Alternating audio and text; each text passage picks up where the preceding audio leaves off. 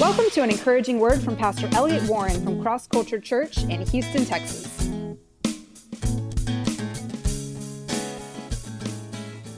Father, today I just want to thank you for the power of God.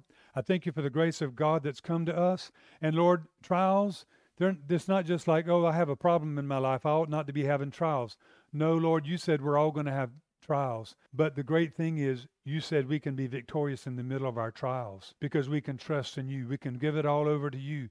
And Lord, you said you would come through for us. You would help us. You would empower us. You would give us the wisdom that we need. You'll give us the direction that we need. You'll give us the open doors that we need. You'll give us supernatural strength that we need. You'll do whatever needs to get done if we will just look to you. So, Lord, right now, I just proclaim that promise over every person listening today.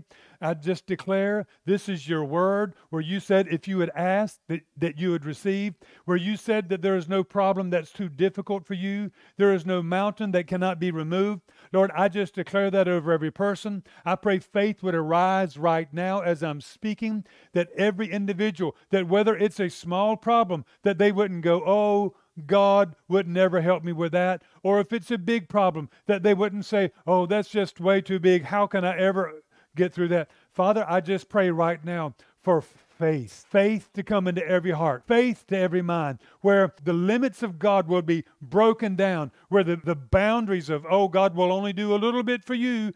God only works with you like this. He might do a miracle for somebody else. No, that's nothing but a lie. And right now, God, we break past that lie and we stand believing.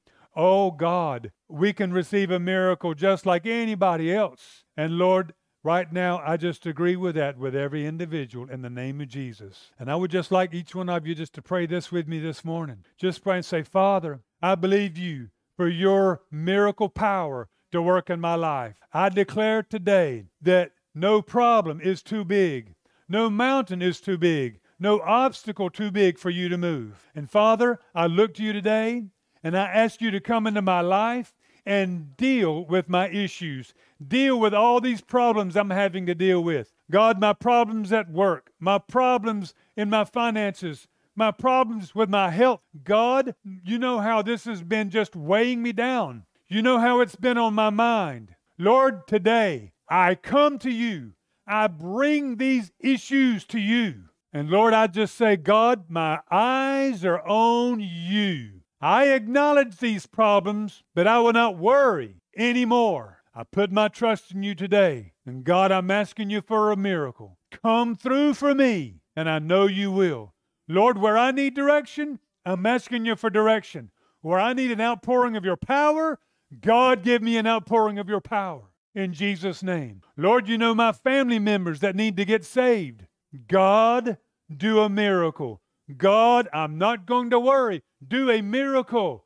God, you know my friends that need to get saved. They need a change. God, they need help. God, I'm bringing it before you now, and I'm bringing and I'm trusting you, and I'm leaving this before you, God, every day. But I'm believing you for a miracle, and I'm rejoicing in the miracle victory breakthrough from God in Jesus' name. And Lord, from this day forward, whenever I get hit, I'm not going to stay knocked down. I'm going to get up just ASAP because I'm going to live a life of victory. In Jesus' name, amen.